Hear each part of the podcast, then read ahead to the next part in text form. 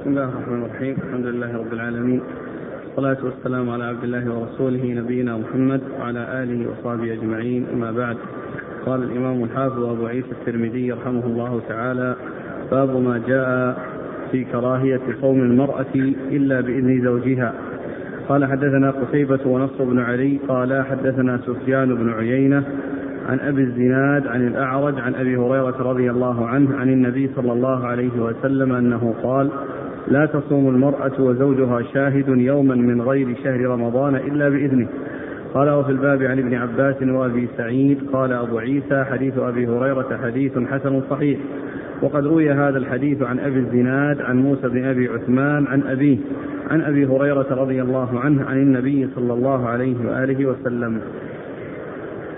بسم الله الرحمن الرحيم. الحمد لله رب العالمين وصلى الله وسلم وبارك على عبده ورسوله نبينا محمد. وعلى آله وأصحابه أجمعين أما بعد فيقول الإمام أبو عيسى الترمذي رحمه الله في الجامعة باب في كراهية أن تصوم المرأة بغير إذن زوجها. المرأة إما أن يكون صيامها واجبا عليها أو أنه تطوع أو أنه تطوع ولا شك أن التطوع ليس لها أن تصوم إلا بإذنه وأما بالنسبة للفرض فإنه متعين عليها لكن ينبغي لها أن تراعي الأحوال فيما بينها وبين زوجها فإذا كان الزوج يحصل منه سفر ويحصل منه يعني مغيب عنها أو يعني يكون هناك أحوال يعني يغيب عنها فإنها تصوم في تلك الأوقات التي لا تتعارض مع كونها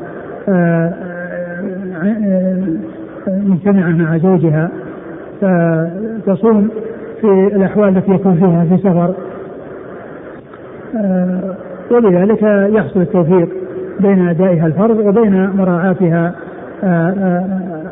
حاجات حاجة زوجها ومصلحة زوجها. وإذا كان ليس ذي أسفار فيمكن أن تتفاهم معه على أنها تصوم أيام معينة ويكون على علم بذلك. وإلا فإنه يجوز أن تؤخر إلى إلى إلى إلى شعبان كما سيأتي عن عائشة رضي الله عنها أنها كانت تصوم قضاءها في رمضان في شعبان. ولكن كونه يعني يحصل هناك مراعاة لأحوال زوجها من كونه يسافر أو أو كونه يعني له عدة زوجات ولا يكون عندها في بعض الأيام و فإنها تصوم في الوقت الذي لا يتعارض مع كونها عند زوجها وفي مصلحة زوجها. وأما بالنسبة للنوافل فإنها لا تصوم إلا بإذنه. فإنها لا تصوم إلا بإذنه. ولكن لو أنه سافر وكان غير حاضر عنها غير حاضر عندها فإنها يمكنها أن تصوم يعني حيث يكون غائبا. وأما إن كان حاضرا فإنها تستأذنه. وأما بالنسبة للفرض فكما عرفنا سواء كان قضاء رمضان أو نذر أو كفارة نعم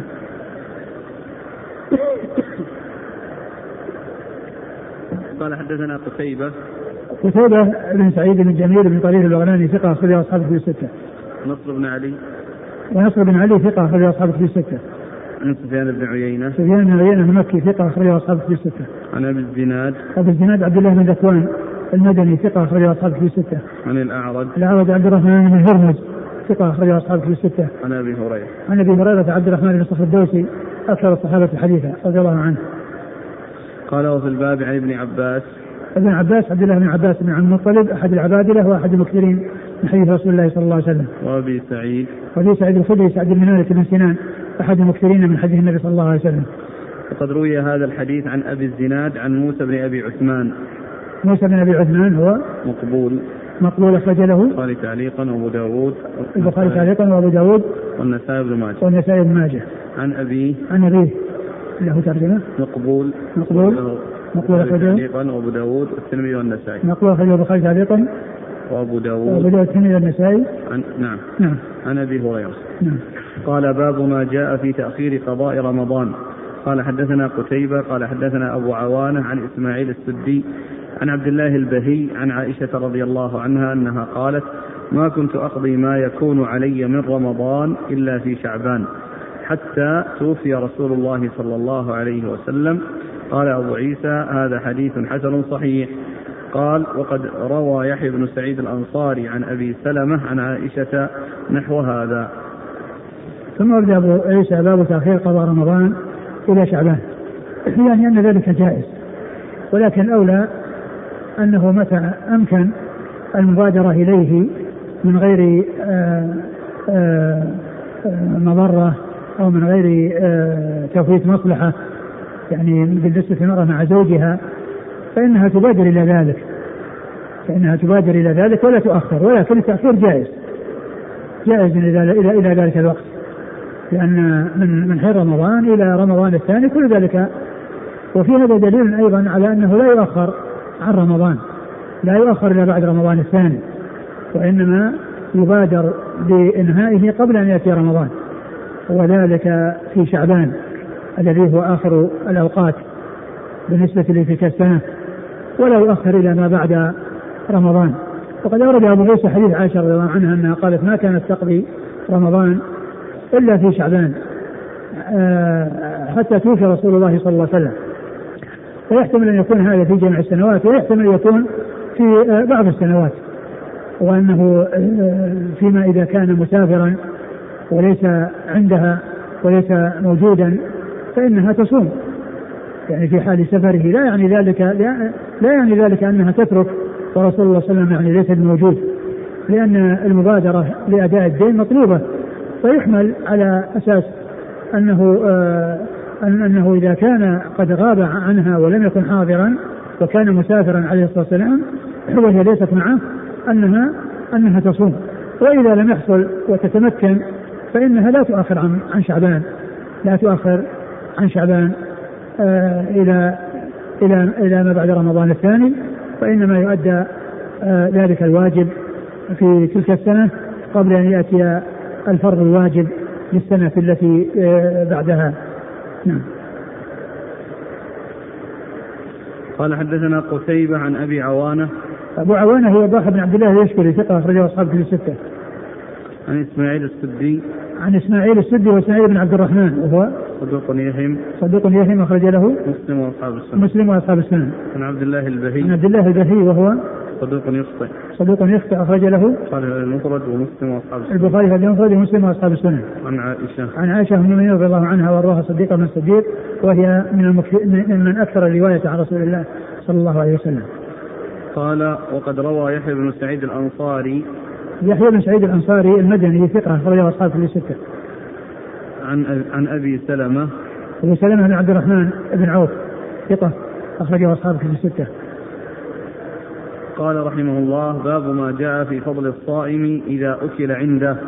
قال حدثنا علي بن حجر قال أخبرنا شريك عن حبيب بن زيد عن ليلى عن مولاتها عن النبي صلى الله عليه وآله وسلم أنه قال الصائم إذا أكل عنده المفاطير صلت عليه الملائكة. قال أبو عيسى وروى شعبة هذا الحديث عن حبيب بن زيد عن ليلى عن جدته أم عمارة رضي الله عنها عن النبي صلى الله عليه وآله وسلم نحوه. قال حدثنا محمد بن غيلان قال حدثنا أبو داود قال أخبرنا شعبة عن حبيب بن زيد قال سمعت مولاة لنا يقال لها ليلى تحدث عن جدته أم عمارة بنت كعب الأنصارية رضي الله عنها أن النبي صلى الله عليه وسلم دخل عليها فقدمت إليه طعاما فقال كلي فقالت إني صائمة. فقال رسول الله صلى الله عليه وآله وسلم إن الصائم تصلي عليه الملائكة إذا أكل عنده حتى يفرغوا حتى يفرغوا وربما قال حتى يشبعوا. قال أبو عيسى هذا حديث حسن صحيح. قال حدثنا محمد بن بشار. قال حدثنا محمد بن جعفر. قال حدثنا شعبة عن حبيب بن زيد عن مولاة لهم يقال لها ليلى عن جدته أم عمارة بنت كعب.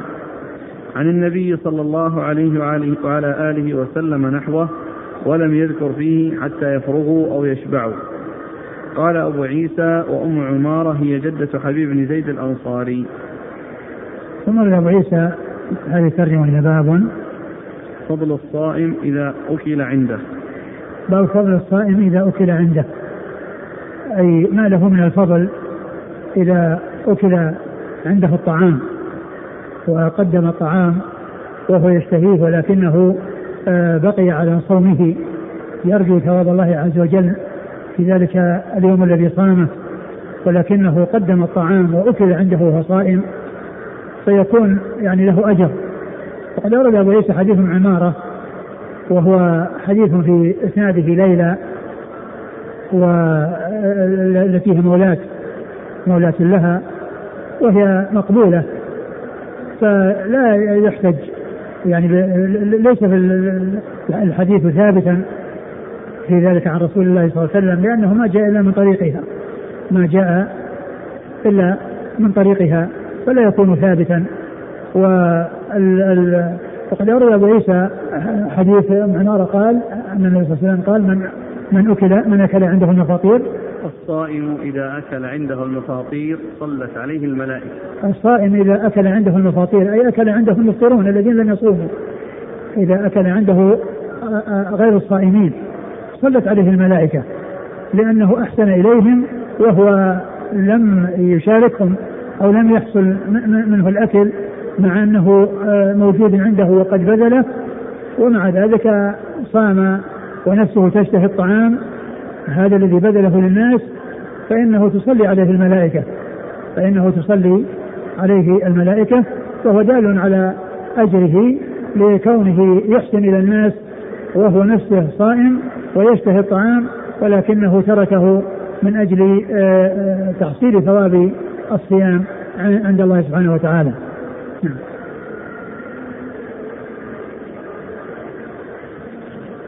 قال حدثنا علي بن حجر علي بن حجر ثقة أخرجه البخاري ومسلم والترمذي والنسائي.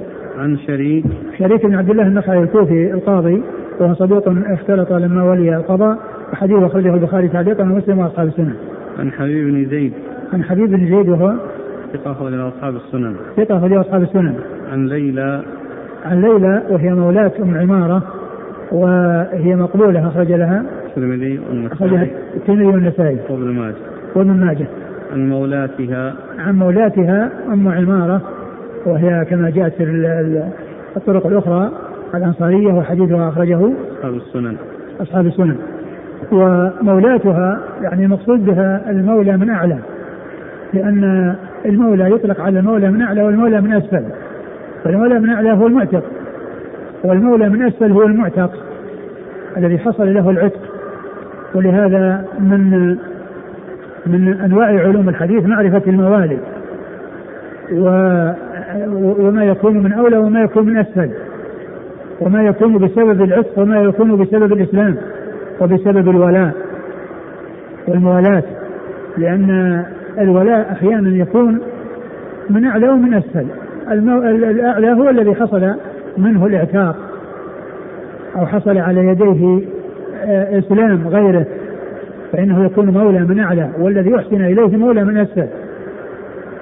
وكذلك يعني بالولاء يعني أيضا من أنواع الولاء أن يكون هناك ولاء بين القبائل وأن أن أن أن أن أن أنهم يعني بينهم موالاة. فهذا من أنواع علوم الحديث.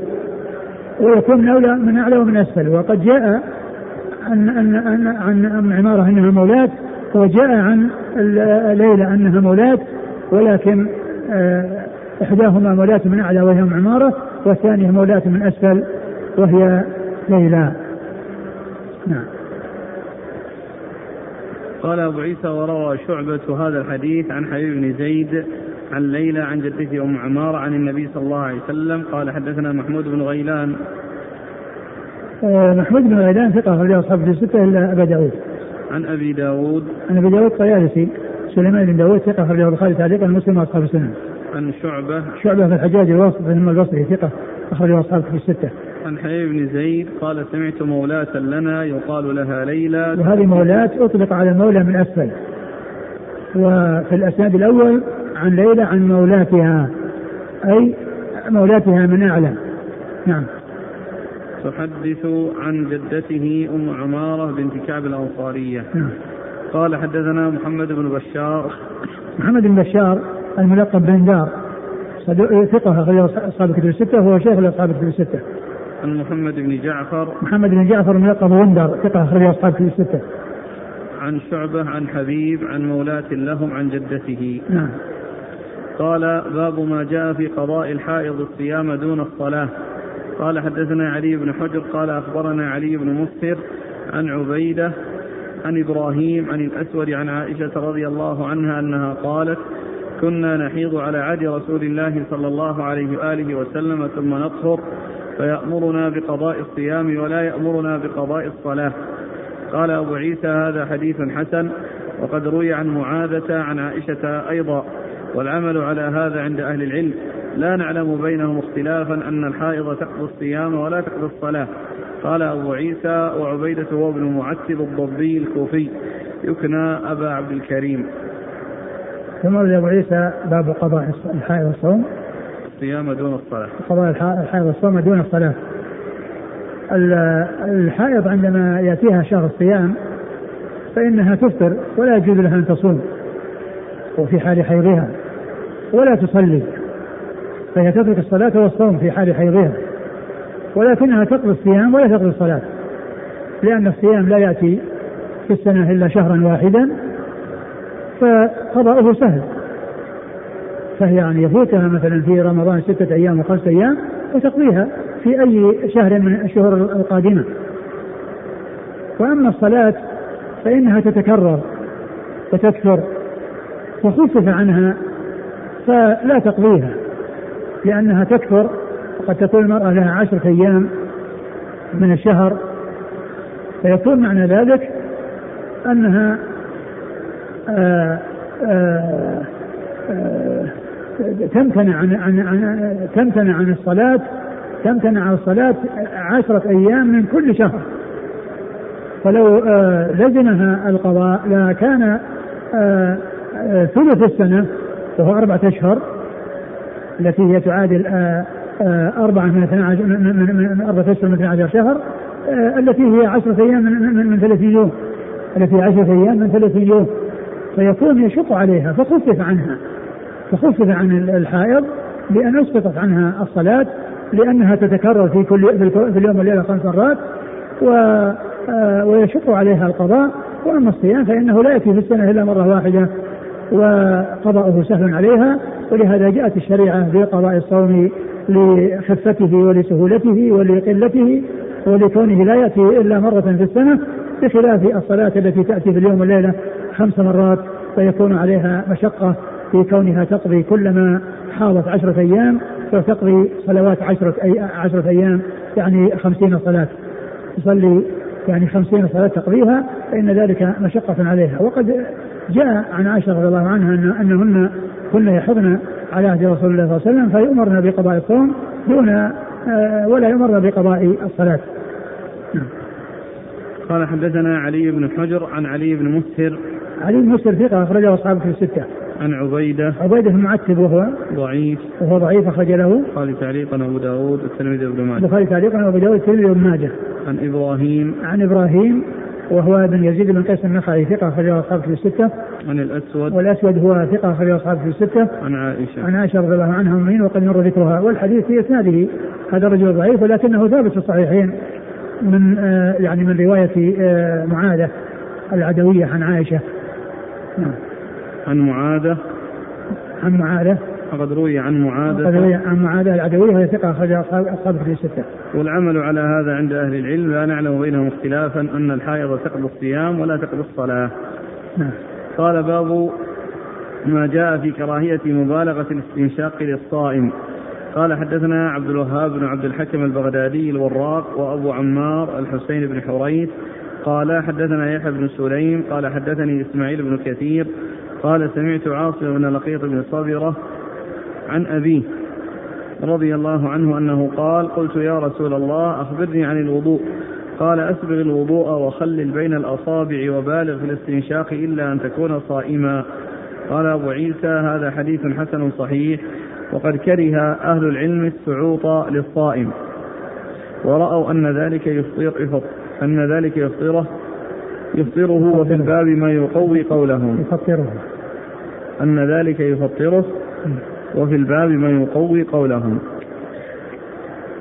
آه أورد أبو عيسى هذه الترجمة فيها؟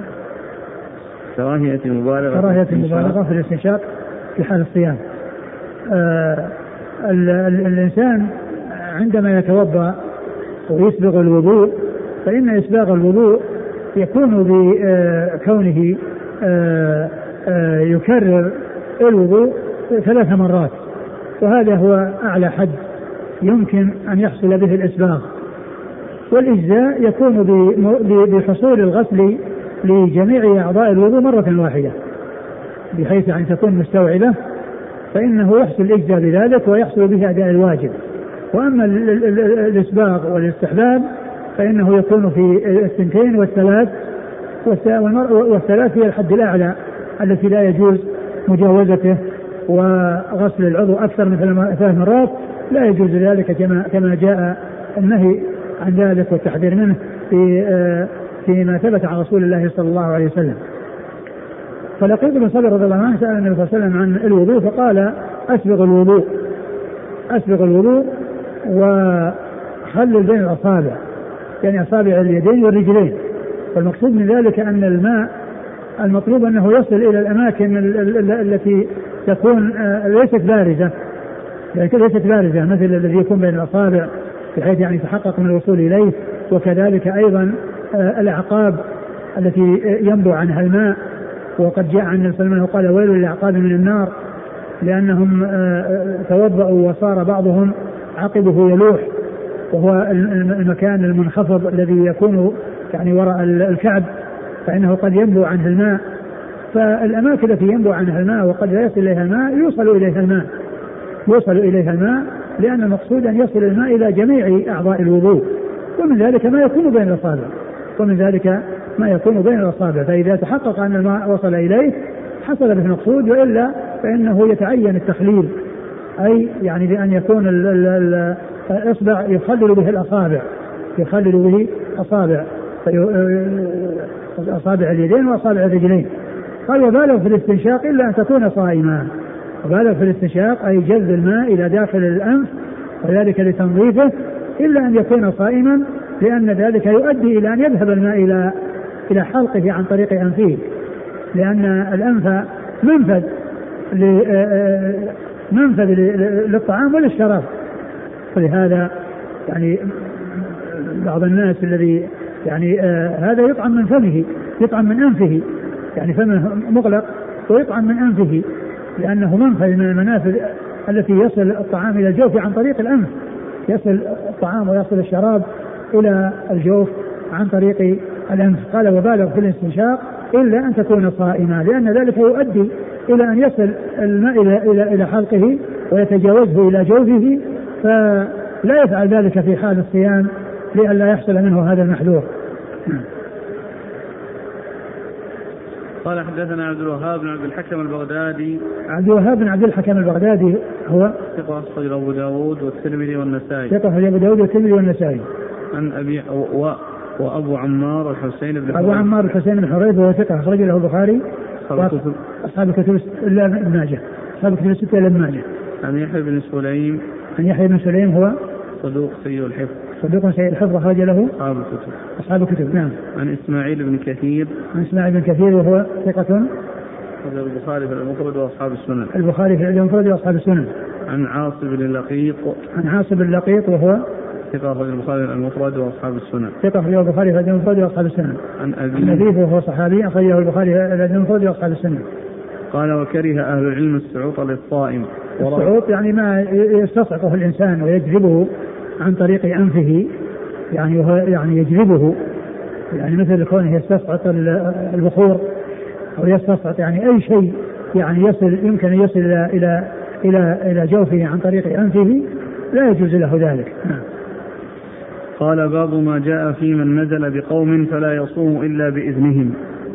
قال حدثنا بشر بن معاذ العقدي البصري قال حدثنا أيوب بن واقد الكوفي عن هشام بن عروة عن أبيه عن عائشة رضي الله عنها أنها قالت قال رسول الله صلى الله عليه وآله وسلم من نزل على قوم فلا يصومن تطوعا إلا بإذنهم. قال أبو عيسى هذا حديث منكر. لا نعرف أحدا من الثقات روى هذا الحديث عن هشام بن عروة وقد روى موسى بن داود عن أبي بكر المدني عن هشام بن عروة عن أبيه عن عائشة رضي الله عنها عن النبي صلى الله عليه وسلم نحو من هذا. قال أبو عيسى وهذا حديث ضعيف أيضا. وأبو بكر ضعيف عند أهل الحديث. وأبو بكر المدني الذي روى عن جابر بن عبد الله اسمه الفضل بن مبشر وهو أوثق من هذا وأقدم. ثم أبو عيسى باب من نزل في قوم فلا يصوم تطوعا إلا بإذنهم فلا يصوم تطوعا. فلا يصوم إلا بإذنهم فلا يصوم إلا بإذنهم هذه الترجمة معقودة لأن من نزل ضيفا على أناس فإنه لا يصوم إلا بإذنهم لأن ذلك يعني قد يؤثر عليهم وأن ذلك رغبة عن ضيافتهم. فصار من الآداب أن آه، يكون آه، هناك تفاهم بينه وبينهم على أساس أنه يصوم فإن وجد منهم آه، يعني عدم ارتياح وعدم اطمئنان فإن المناسب أنه لا يصوم وإنما يفطر تطيبا لخواطرهم وعدم وجود شيء في نفوسهم. وقد أورد أبو عيسى حديث عائشة. عائشة رضي الله عنها أنه قال من نزل على قوم فلا يصومن تطوعا إلا بإذنهم. من نزل على قوم فلا يصومن تطوعا إلا بإذنهم. فلا يصومن تطوعا إلا بإذنهم. و و وحتى بالنسبة للفرض الذي يعني عليه نذر أو عليه كذا يعني ينبغي له أن آه أن آه يتفاهم معهم على ذلك ويخبرهم بأنه كذا لا سيما إذا كان آه، شيء لازم كان يكون يعني صيام شهرين متتابعين فإن هذا شيء متعين فهو يخبرهم حتى يكونوا على علم. وحتى لا يستعدوا له بطعام وهم يعني آه، لا يشعرون أنه يعني صائم وإنما يخبرهم بالشيء الذي آه الذي يفعله وأنه آه إذا كان شهرين متتابعين أن, أن, أن أنه صائم وأن هذا شيء لا بد منه. وإذا كان آه ليس آه آه شيء مشترط فيه التتابع فإن الأولى في حقه أيضا أن يتفاهم معهم على ذلك فإن وجد منهم ارتياح فإنه فعل سواء كان في الفرض أو النفل وإن كان في سواء كان في قضاء أو غيره أو في نفل وإن كان وجد آه عندهم آه عدم ارتياح فإن الأولى في حقه أن آه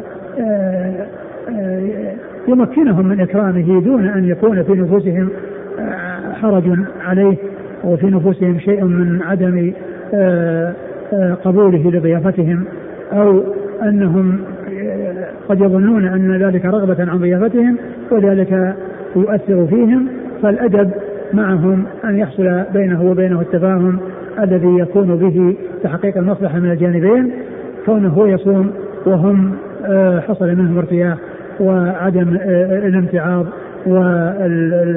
والكراهية لفعله. نعم. قال حدثنا بشر بن معاذ العقدي. بشر بن معاذ العقدي هو؟ صدوق الترمذي والنسائي بن ماجه. صدوق الترمذي والنسائي بن ماجه. عن أيوب بن واقد. أيوب بن واقد وهو متروك. أخرج له الترمذي. أخرجه الترمذي. عن هشام بن عروة. عن هشام بن عروة وهو ثقة أخرج أصحابه في الستة. عن أبي. النبي عروة بن الزبير بن العوام ثقة فقيه أخرج أصحابه في الستة. عن عائشة رضي الله عنها وقد مر ذكرها. قال هذا حديث منكر لا نعرف أحدا من الثقات روى هذا الحديث عن هشام بن عروة. وإنما رواه هذا المتروك. وقد روى موسى بن داود موسى بن داود هو صدوق له أوهام. صدوق له أوهام أخرج حديثه. مسلم وأبو داود والنسائي بن ماجه. مسلم وأبو داود والنسائي بن ماجه. عن أبي بكر المدني. عن أبي بكر المدني وهو ضعيف. نعم. أخرج له. الترمذي وابن ماجه. الترمذي وابن ماجه. عن هشام بن عروة عن أبيه عن عائشة عن النبي صلى الله عليه وسلم نحو من هذا. يعني الذين رووا كلهم كلهم يعني ضعفاء. يعني فيهم متروك وفيهم من هو ضعيف.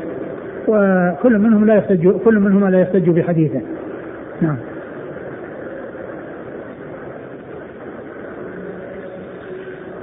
قال أبو عيسى وهذا حديث ضعيف أيضا. أبو بكر ضعيف عند أهل الحديث وأبو بكر المدني الذي روى عن جابر بن عبد الله اسمه الفضل بن مبشر وهو أوثق من هذا وأقدم. يعني هذا ذكره بالمماثلة أو للتنظير بين هذا وهذا لأنه لما ذكر أبو بكر المدني وكان هناك شخص آخر قال أبو بكر المدني أراد أن يبين أن هذا غير هذا. وأن الذي في الحديث هو في طبقة متأخرة وذاك في طبقة متقدمة. وأيضا يعني هذا أحسن اللي هو المتقدم أحسن حالا من المتأخر. وإن كان أيضا فيه ضعف لأنه لين الحديث إلا أن هذا لين وهي أخف من ضعيف. ولهذا قال أوثق وأقدم. يعني أوثق يعني آه، أحسن أحسن كل منهم ليس بثقة ولكن بعضهم أحسن من بعض. يعني كل منهم فيه ضعيف فيه ضعيف وفيه من هو دونه. فالمتقدم موافق له في الكنية والنسبة ولكن هذا متقدم وهذا أخف ضعفا منه وذاك متأخر وأشد ضعفا من المتقدم. وهو وهو الفضل بن مبشر. نعم. أخرج له.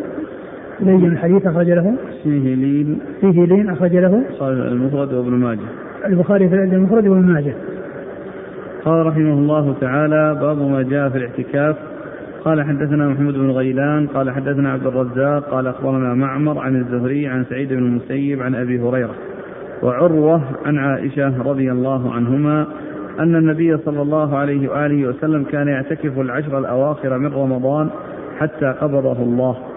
قال في الباب عن أبي بن كعب وأبي ليلى وأبي سعيد وأنس وابن عمر رضي الله عنهم أجمعين.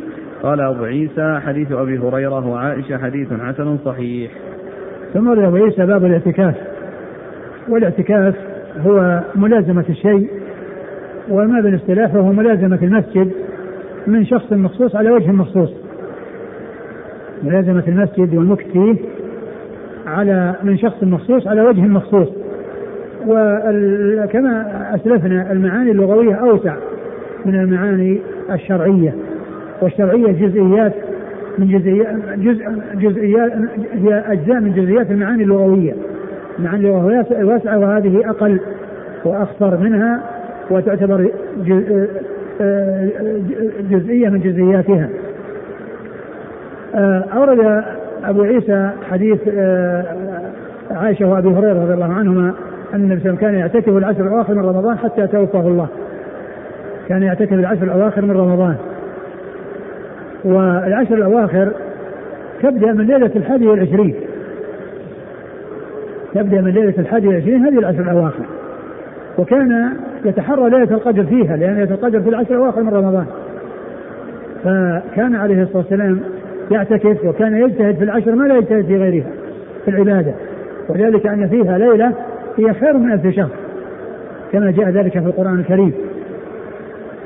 و و وهي في العشر الأواخر. هذه الليلة هي في العشر الأواخر.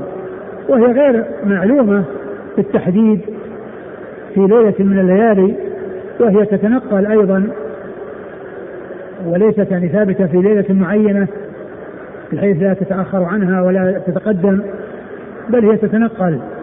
والإنسان إذا فعل العبادة واجتهد في العبادة في العشر الأواخر فإنه بذلك يكون اشتغل وعمل في تلك الليلة وعمل في تلك الليلة. ولعل من إخفائها وعدم حصول تحديدها في ليلة معينة أن يجتهد الناس في الليالي يجتهد الناس في الليالي حتى يتقرب الله عز وجل بالأعمال الصالحة. ولو علموها في ليلة واحدة لحصل من بعض الناس الإهمال حتى يعني حتى تأتي ويشتغل حتى تأتي ويشتغل بها. لكن من اجتهد في العشر الأواخر فإن الليلة القدر واحدة منها وهو مجتهد فيها وفي غيرها من تلك الليالي. فكان عليه الصلاة والسلام يعتكف العشر الأواخر من رمضان حتى توفاه الله.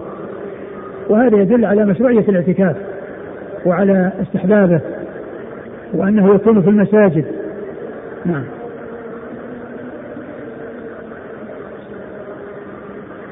قال حدثنا محمود بن غيلان نعم عن عبد الرزاق عبد الرزاق بن همام الصنعاني اليماني ثقة أخرجه أصحاب كتب الستة. عن معمر معمر بن راشد الأزدي البصري ثم اليماني ثقة أخرجه أصحاب كتب الستة. عن الزهري عن الزهري محمد بن مسلم بن عبيد الله بن شهاب ثقة أخرجه أصحاب كتب الستة. عن سعيد بن المسيب عن سعيد بن المسيب وهو ثقة فقيه أحد فقهاء المدينة السبعة في عصر التابعين أخرجه أصحاب كتب الستة. عن أبي هريرة. عن أبي هريرة رضي الله عنه وقد مر ذكره. وعروة عن عائشة. وعروة بن الزبير العوام ثقة فقيه احد فقهاء المدينة السبعة في عصر التابعين. عن عائشة رضي الله عنها وقد مر ذكرها. وفي الباب عن أبي بن كعب. أبي بن كعب أخرجه أصحاب كتب الستة. وأبي ليلى. وأبي ليلى أخرج له. أصحاب السنن. أصحاب السنن. وأبي سعيد. وأبو سعيد مر ذكره. وأنس. وابن عمر. وأنس خادم النبي صلى الله عليه وسلم وأحد المكثرين من حديثه عليه الصلاة والسلام وكذلك ابن عمر أحد العباد له أحد المكثرين من حديثه صلى الله عليه وسلم. قال حدثنا هناد قال حدثنا أبو معاوية عن يحيى بن سعيد عن عمرة عن عائشة رضي الله عنها أنها قالت كان رسول الله صلى الله عليه وآله وسلم إذا أراد أن يعتكف صلى الفجر ثم دخل معتكفه ثم دخل في معتكفه. قال أبو عيسى وقد روي هذا الحديث عن يحيى بن سعيد عن عمرة عن النبي صلى الله عليه وسلم مرسلا. ثم روي أبو عيسى حديث آه، عائشة رضي الله عنها أن وسلم كان إذا اعتكف وصلى الفجر دخل معتكفه دخل معتكفه. وهذا آه، يعني آه، قد يفهم منه أن الدخول في المعتكف إنما يكون من أول أيام العشر. وليس من أول ليالي العشر. ومعلوم أن ليالي العشر تبدأ بليلة 21 ليلة 21 ليلة الحادية في الليلة الحادية والعشرين. هذه أول ليلة من ليالي العشر. وأول يوم من أيام العشر هو يوم الواحد والعشرين. فإذا دخل معتكفه بعد الفجر معنى ذلك أنه لم يعتكف الليالي كلها وإنما اعتكف الأيام كلها دون الليالي فإنه لم يعتكف الليلة الأولى. وقد مر في الحديث السابق أنه كان يعتكف العشر الأواخر. يعتكف العشر الأواخر من رمضان. يعني فتكون الليالي والأيام والبدو يكون بالليالي. لأن ليلة اليوم هي التي تسبقه. والناس عندما يدخل رمضان يصلون التراويح قبل أن يصوموا. إذا إذا ثبت الهلال في آه، أول ليلة بدأ الناس بقيام الليل قبل أن يبدأوا بالصيام. لأن ليلة اليوم تسبقه. لأن ليلة اليوم تسبقه. ف ف يعني قد يفهم من الحديث بأن الرسول ما كان يعتكف الليالي كلها وإنما يعتكف الأيام كلها بدءا من اليوم الحادي والعشرين بحيث يدخل المعتكف بعد الفجر. وقد جمع أو وفق أهل العلم بين ما جاء من ذكر العشر الأواخر وما جاء من ذكر كونه يدخل معتكفه بعد الفجر أنه المكان الذي خصص لاعتكافه يدخله بعد الفجر. وأما تلك الليلة فإنه لا يكون دخل المعتكف الذي خصص الاعتكاف وإنما هو في المسجد. ومما يوضح هذا أن آه، الاعتكاف إنما هو لتحري ليلة القدر. وليلة القدر قد تكون ليلة 21 ليلة 21 وقد كانت في إحدى السنوات في زمن الرسول صلى الله عليه وسلم ليلة 21 في ليلة من الليالي التي كان الرسول صلى الله عليه وسلم أري أنه يسجد في صبيحتها بماء وطين فصلى بالناس الصبح آه، من صبيحة ليلة 21 وأمطرت السماء وخر آه، آه، السقف حتى كان عليه السلام يسجد يعني بالماء والطين ولما انصرف من صلاة عليه السلام وإذا أثر الماء والطين على جبهته صلى الله عليه وسلم. فليلة القدر صارت في تلك في تلك السنة ليلة 21 ف قال يعني بعض أهل العلم ومنهم الأئمة الأربعة أن المقصود أن أنه كان يدخل معتكفه يعني أنه أول ليلة ما كان يدخل المعتكف وإنما يكون في المسجد ولكنه يعني يبدأ بالخلوه في المكان الذي خصصه لاعتكافه بعد صلاة الفجر بعد صلاة الفجر صلوات الله وسلامه وبركاته عليه. فيكون يعني حديث عائشة هذا آه إنه يدخل معتكفه بعد الفجر أي المكان الذي خصص لاعتكافه لا انه يبدأ اعتكافه بعد الفجر وأن قبل ذلك لم يكن معتكفا لأن ليالي العشر هي التي تكون فيها ليلة القدر والليلة الحادي والعشرين منها وقد كانت ليلة القدر فيها في ليلة من الليالي في عهد رسول الله صلى الله عليه وسلم كما ثبت ذلك في الصحيح أو في الصحيحين عن أبي سعيد الخدري رضي الله عنه. نعم.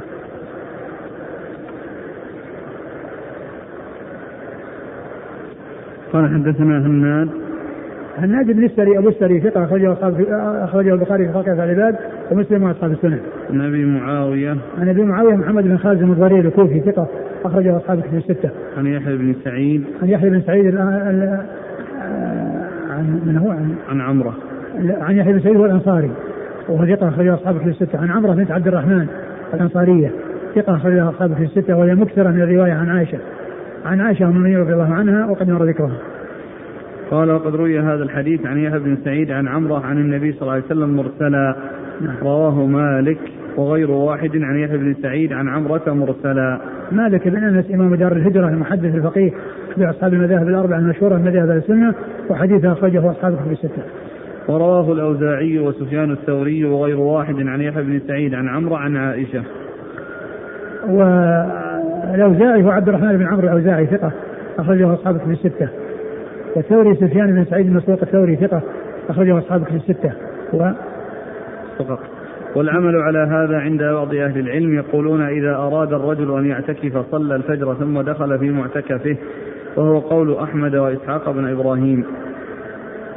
نعم. يعني بعض العلم يقول إن, إن, إن يعني يدخل آه، أنه يصلي الفجر ويدخل معتكفه. نعم. وقال بعضهم إذا أراد أن يعتكف فلتغب له الشمس من الليلة التي يريد أن يعتكف فيها من الغد. وقد قعد في معتكفه. وهو قول سفيان الثوري ومالك بن أنس. نعم. قال رحمه الله باب ما جاء في ليلة القدر. قال حدثنا هارون بن إسحاق الهمداني. قال حدثنا عبدة بن سليمان عن هشام بن عروة عن أبيه عن عائشة رضي الله عنها أنها قالت كان رسول الله صلى الله عليه وآله وسلم يجاور في العشر الأواخر من رمضان ويقول تحروا ليلة القدر في العشر الأواخر من رمضان. ثم وليس باب باب ليلة القدر.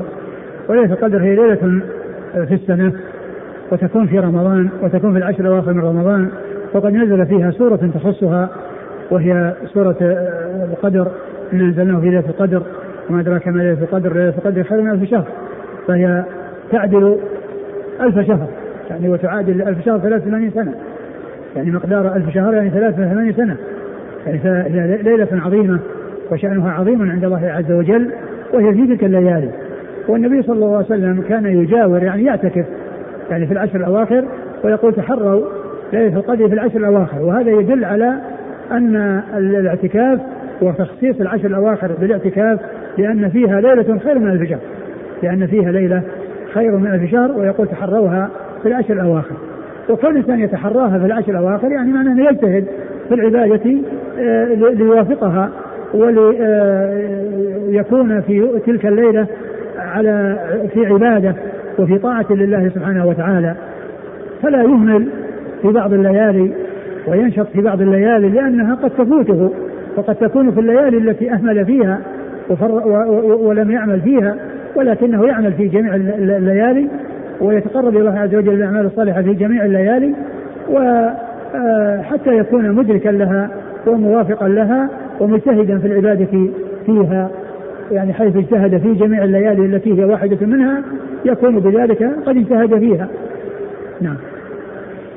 قال حدثنا هارون بن إسحاق الهمداني. هارون بن إسحاق الهمداني هو صدوق أخرج البخاري في القراءة والترمذي والنسائي أخرج البخاري في القراءة والترمذي والنسائي وابن ماجه وابن ماجه عن عبده بن سليمان عبده بن سليمان ثقة أخرجه أصحاب الكتب الستة. عن هشام بن عروة عن أبيه عن عائشة. وقد مر ذكرهم جميعا. قال وفي الباب عن عمر عمر بن الخطاب أمير المؤمنين وثاني الخلفاء الراشدين الهاديين المهديين صاحب المناقب الجمة والفضائل الكثيرة وحديثه عند أصحاب الكتب الستة. وأبي وجابر بن سمرة. أبي مر ذكره وجابر بن سمرة وجابر بن عبد الله. جابر بن عبد الله الأنصاري رضي الله عنه احد المكثرين من حديث النبي عليه الصلاة والسلام. وابن عمر والفلتان بن عاصم. وابن عمر مر ذكره والفلتان بن عاصم ليس له رواية. وأنس وأبي سعيد وعبد الله بن أنيس الزبيري. وعبد الله بن أنيس أخرج حديثه. في المفرد ومسلم وأصحاب السنة. البخاري في المفرد ومسلم وأصحاب السنة. وأبي بكرة. أبي بكر الحارث الحارث بن ربعي. أخرجه أبي أبي نفيع نعم. نفيع نعم. نفيع بن الحارث أخرجه أصحابه في الستة. وابن عباس. وابن عباس مر ذكره. وبلال. وبلال أخرج له أصحاب كتب الستة. وعبادة بن الصامت.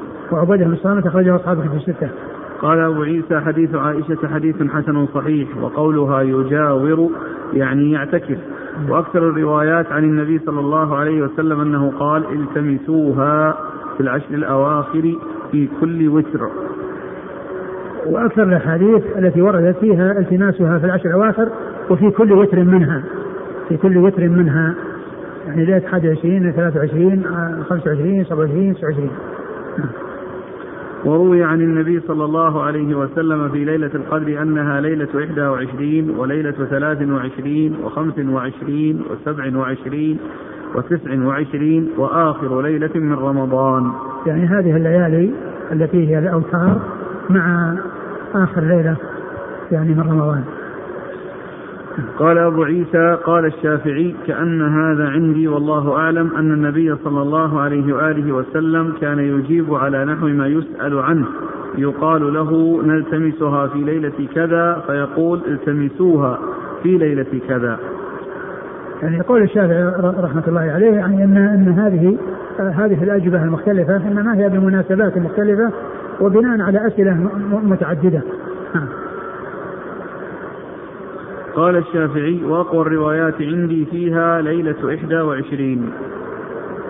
ليلة 21 لأنها وقعت في زمنه صلى الله عليه وسلم. كما ذكرت في الحديث المتفق على صحته من حديث أبي سعيد الخدري رضي الله عنه أنها حصلت في ليلة 21 حيث كان يسجد في صبيحتها بماء وطين وقد كان كذلك في صبيحتها نعم. قال أبو عيسى وقد روي عن أبي بن كعب أنه كان يحلف أنها ليلة سبع وعشرين ويقول أخبرنا رسول الله صلى الله عليه وسلم بعلامتها فعددنا وحفظنا وأبي بن كعب رضي الله عنه يعني يحلف أنها ليلة 27 وهي كما يقول يعني بعض أهل العلم أنها أرجى أرجى ليلة أنها 27 ولكن كما هو معلوم هي تتنقل لأن لأنه ثبت وقوعها في ليلة 21 وجاء يعني ما يدل على أنها تكون في ليالي أخرى ومن أرجاها وأقواها 27 وهذا يدل على تنقلها. ولكن الإنسان آه، يجتهد في العشر كلها وبذلك يكون موافقا لها. وروي عن أبي قلابة أنه قال ليلة القدر تنتقل في العشر الأواخر نعم أبو قلابة عبد الله بن زيد الجرمي ثقة أخرجه أصحاب الكتب الستة. حدثنا بذلك عبد بن حميد قال أخبرنا عبد الرزاق عن معمر عن أيوب عن أبي قلابة. عبد بن حميد هو ثقة في البخاري تعليقا ومسلم والترمذي. ثقة في البخاري تعليقا ومسلم والترمذي. عن عبد الرزاق عن معمر عن أيوب عن أبي قلابة. أيوب بن أبي تميم السختياني ثقة أخرجه أصحاب الكتب الستة. نعم. قال حدثنا واصل بن عبد الأعلى الكوفي قال حدثنا أبو بكر عن عاصم عن زر قال قلت لأبي بن كعب رضي الله عنه أن علمت أبا المنذر أنها ليلة سبع وعشرين قال بلى أخبرنا رسول الله صلى الله عليه وآله وسلم أنها ليلة صبيحتها تطلع الشمس ليس لها شعاع فعددنا وحفظنا. والله لقد علم ابن مسعود أنها في رمضان وأنها ليلة سبع وعشرين ولكن كره أن يخبركم فتتكلوا. قال أبو عيسى هذا حديث حسن صحيح. وهذا يعني مما يستدل به على أنها تكون 27 ولكن لا تكون آه، دائما وأبدا لأنه قد جاء كما عرفنا أنها وقعت في ليلة 21 أنها وقعت في ليلة 21 ولكنها تكون أرجى في هذه الليلة من غيرها. ولكن كما أسلفت وكررت أن الاجتهاد في الأيام العشر هو اللائق بالمسلم آه، ليدرك هذه الليلة العظيمة. نعم. قال حدثنا واصل بن عبد الأعلى الكوفي. واصل بن عبد الأعلى الكوفي هو ثقة أخرجه مسلم وأصحاب السنن. ثقة أخرجه مسلم وأصحاب السنن. عن أبي بكر عن بكر. بن عياش وهو ثقة أخرجه البخاري ومسلم في المقدمة وأصحاب السنن. عن عاصم. عن عاصم آه عن زر. نعم. عن عاصم هو بن أبي النجود وهو صدوق. أخرج حديثه أصحاب الكتب الستة وروايه البخاري عنه مقرون. روايته في الصحيحين. رواية الصحيح نعم. رواية الصحيح عنه مقرون. عن زر عن زر بن حبيش وهو ثقة مخضرم أخرجه أصحاب الكتب الستة.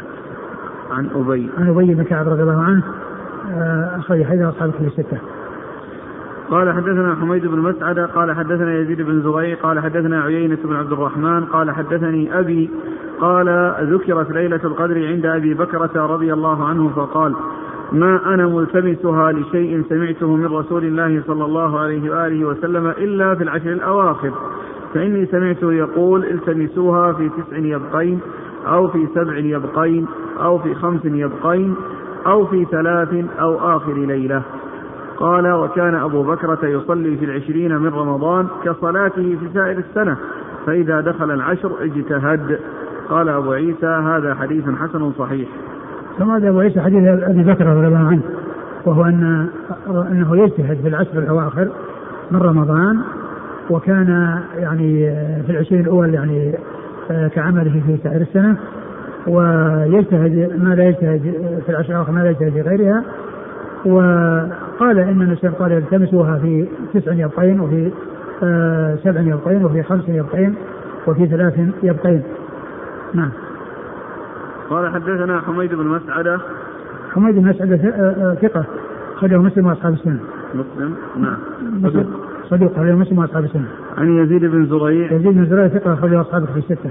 عن عيينة بن عبد الرحمن. عن عيينة بن عبد الرحمن وهو صدوق في البخاري في المفرد واصحاب السنن صدوق في البخاري في المفرد واصحاب السنن عن أبي عيينة بن جوشن وهو ثقة في البخاري في المفرد واصحاب السنن ثقة في البخاري في المفرد واصحاب السنن عن أبي بكرة عن أبي بكرة نفيع بن الحارث مر ذكره.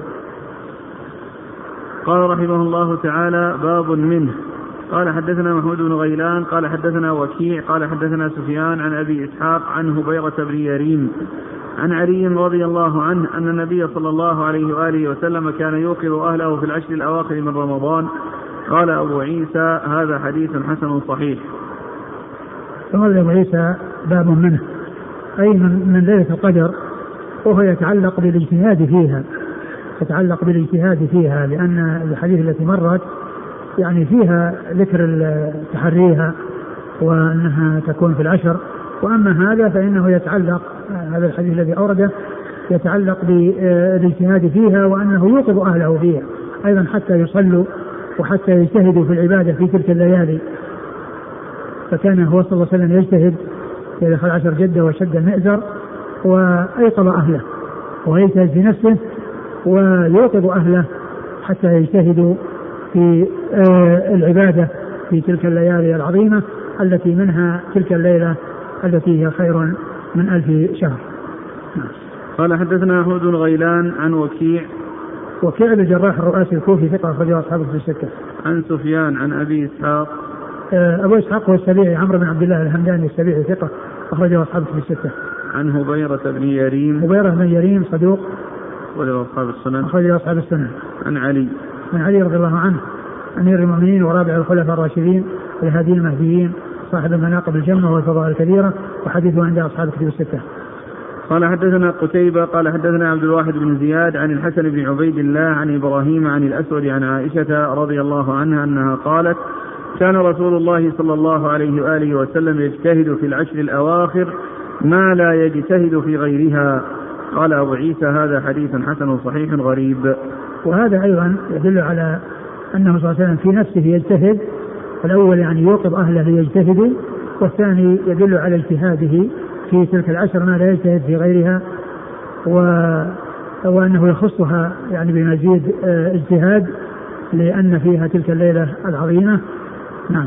قال حدثنا قتيبة عن عبد الواحد بن زياد عبد الواحد بن زياد هو ثقة أخرجه أصحاب الكتب. ثقة أخرجه أصحاب الكتب الستة عن الحسن بن عبيد الله. الحسن بن عبيد الله هو ثقة أخرجه مسلم وأصحاب السنن. ثقة أخرجه مسلم وأصحاب السنن. عن إبراهيم عن الأسود عن عائشة. وقد مر ذلك الثلاثة. قال رحمه الله تعالى باب ما جاء في الصوم في الشتاء. قال حدثنا محمد بن بشار. قال حدثنا يحيى بن سعيد. قال حدثنا سفيان عن أبي إسحاق. عن نمير بن عريب. عن عامر بن مسعود. عن النبي صلى الله عليه وسلم أنه قال الغنيمة الباردة الصوم في الشتاء. قال أبو عيسى هذا حديث مرسل. عامر بن مسعود لم يدرك النبي صلى الله عليه وسلم وهو والد إبراهيم بن عامر القرشي الذي روى عنه شعبة والثوري. انتهى؟ نعم. ثم ورد أبو عيسى باب الصيام في الشتاء. باب الصيام في الشتاء. يعني أن الشتاء آه، ليله طويل ونهاره قصير. ومعنى ذلك أن الإنسان يعني يصوم يعني آه، ولا يحصل له تعب ويحصل الأجر العظيم من الله سبحانه وتعالى. وقد جاء في الأحاديث من صام رمضان وأتبعه ستة من شوال كان كصيام الدهر. وهذا يشمل ما إذا كان النهار طويلا وما إذا كان قصيرا وما إذا كان قصيرا. كل ذلك آه، فيه أداء الواجب وفيه ما وعد الله به من الثواب على من حصل منه القيام. يعني بذلك الواجب. وقد أورد أبو عيسى حديث آه، عامر بن مسعود. عامر بن مسعود آه، وهو مختلف في صحبته أن النبي صلى الله عليه وسلم قال الصوم في الشتاء الغنيمة الباردة؟ يعني أنه أن فيه أجر عظيم وليس فيه تعب كبير ومشقة كبيرة. فالله عز وجل يأجر على الصيام في ما إذا طال النهار أو قصر والإنسان يحصل الأجر والثواب في صيامه رمضان طال النهار أو قصر والصيام في الشتاء وصف بأنه آه، كالغنيمة الباردة أي التي حصلت بدون تعب وبدون عناء وبدون مشقة كبيرة وبدون مشقة كبيرة. نعم. قال حدثنا محمد بن بشار. محمد بن بشار مر ذكره. عن يحيى بن سعيد. يحيى بن سعيد القطان ثقة أخرجه أصحابه في الستة. عن سفيان عن أبي إسحاق عن نمير بن عريب. آه نمير بن عريب مقبول أخرج له. الترمذي. أخرجه الترمذي. عن عامر بن مسعود. عن عامر بن مسعود وقد اختلف في صحبته. والترمذي آه، قال إنه آه، كلامه يدل على أنه ليس بصحابي لأنه قال آه، لم يدرك إيش؟ لم يدرك النبي صلى الله عليه وسلم. لم يدرك النبي صلى الله عليه وسلم. لم يدرك النبي صلى الله عليه وسلم. أي فليس بصحابي وبعض العلماء عده في الصحابة.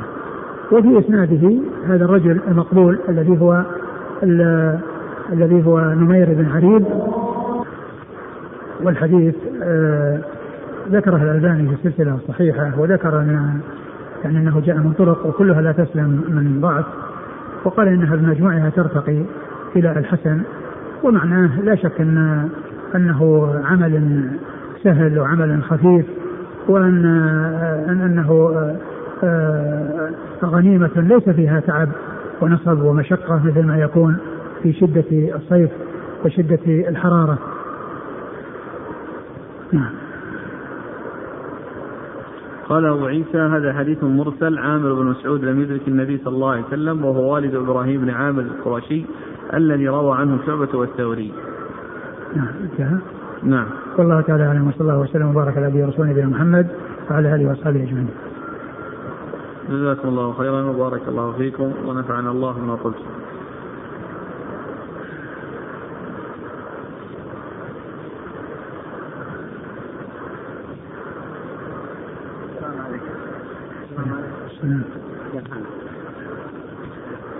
يقول السائل إذا أذن الزوج لزوجته بالصوم بصوم يوم معين ثم صامت وطالب منها أن تفطر في هذا اليوم فهل لها أن تفطر؟ إذا كان فلا فليس لها أن تفطر وإن كان نفلا فلها ذلك يقول يقول ألا يفهم من حديث عائشة رضي الله عنها وتأخيرها الصيام إلى شعبان جواز تأخير القضاء الواجب وصيام النوافل قبله كالست. مثلا؟ لا ما يدل على هذا. ما يدل على هذا لأنها قد لا يكون يعني هذه هذه الست يعني ما يكون ما كان عندها علم فيها وما تعرف فيها ما عرفت فيها سنة عن رسول الله صلى الله عليه وسلم. وأيضا يعني بعض الأيام التي تكون مثل يوم عرفة ومثل يوم عاشوراء الإنسان الذي آه، عليه قضاء عندما تمر لا لا يصومها نفلا ويترك الفرض وإنما ينوي أنه مفترض في هذا اليوم.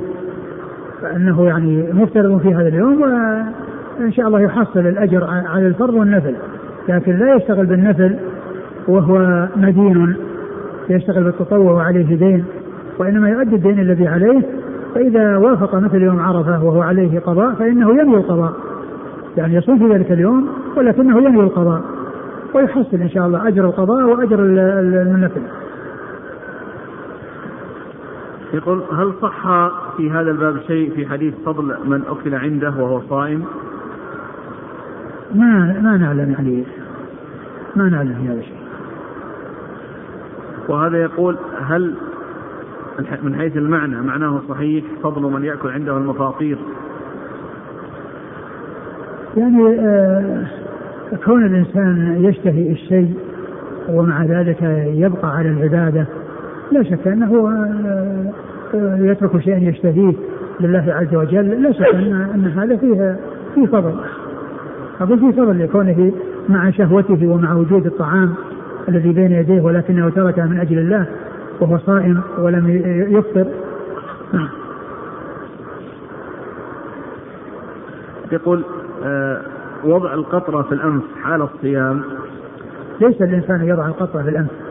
لا يعني صعوط ولا يعني آه لأن لأن عندما يضعها في الأنف يعني آه يستلقي ويجعلها تذهب. لأنها ما توضع إلا يكون كونه يرفع رأسه وقد تذهب. مثل مثل مثل الاستنشاق المبالغة في الاستنشاق. ثم أيضا هي مثل السعوط السعوط يعني جذب وهذه إما جذب وإما يعني يستلقي بحيث أنها تذهب. هل من شروط الاعتكاف الصيام؟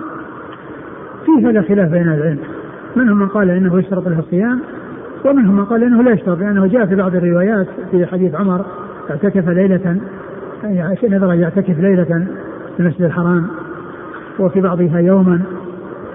فمحتمل أن يكون مقصود ذلك الليل والليل كما هو معلوم ليس فيه صيام. هل يجوز للمعتكف أن يؤم الناس ويخطب ويجيب على السائل ويناقش بعض المسائل العلمية؟ كونه يخطب ما في بس وأما كونه يجلس ويجيب ويدرس الدروس هذا لا يتفق مع الاعتكاف لأن الاعتكاف يخلو للعبادة. وأما كونه يدرس ويجتمع بالناس ويعني آه، يجيب على أسئلتهم ويتصدر للإفتاء هذا ينافي الاعتكاف الاعتكاف يعني يخلو بنفسه للعبادة وأما كونه يخطب ويصلي بالناس التراويح ما في بس. من بالغ في الاستنشاق فدخل في جوفه ماء هل يسقط صومه؟ نعم يسقط صومه.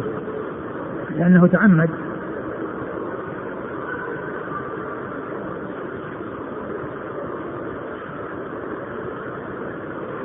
يقول هل تعدد ليلة القدر؟ هل تتعدد ليلة القدر؟ لأن المطالع تختلف حسب اختلاف البلدان. فكيف نحسبها؟ لأنه عندما يكون هنا 21 يكون عندنا مثلا 20 على كل هي ليلة واحدة.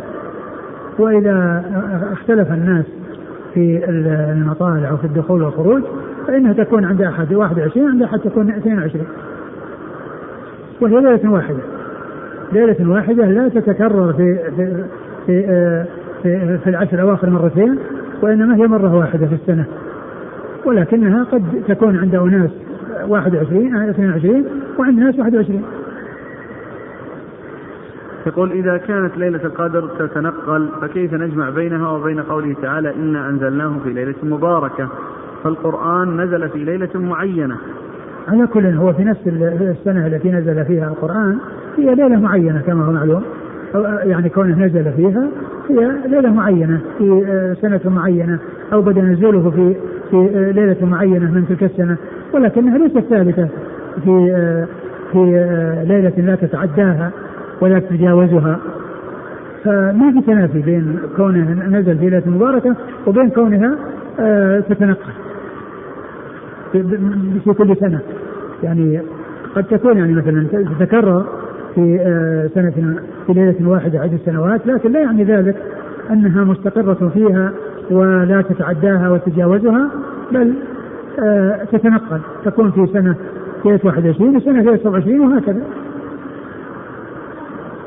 يقول كيف كان النبي صلى الله عليه وسلم يوقظ أهله وكان معتكفا؟ آه آه معلوم أنه كان آه يعني آه عندما تدخل العشر يمكن يعني يقول لهم وكونه أيضا يأتي كونه يأتي وينادي ما ما ما ينافي وكونه يعني يدخل لحاجة الإنسان يعني ويخاطبهم ما ما, ما يتنافى. جزاكم الله خيرا وبارك الله فيكم ونفعنا الله وقلت.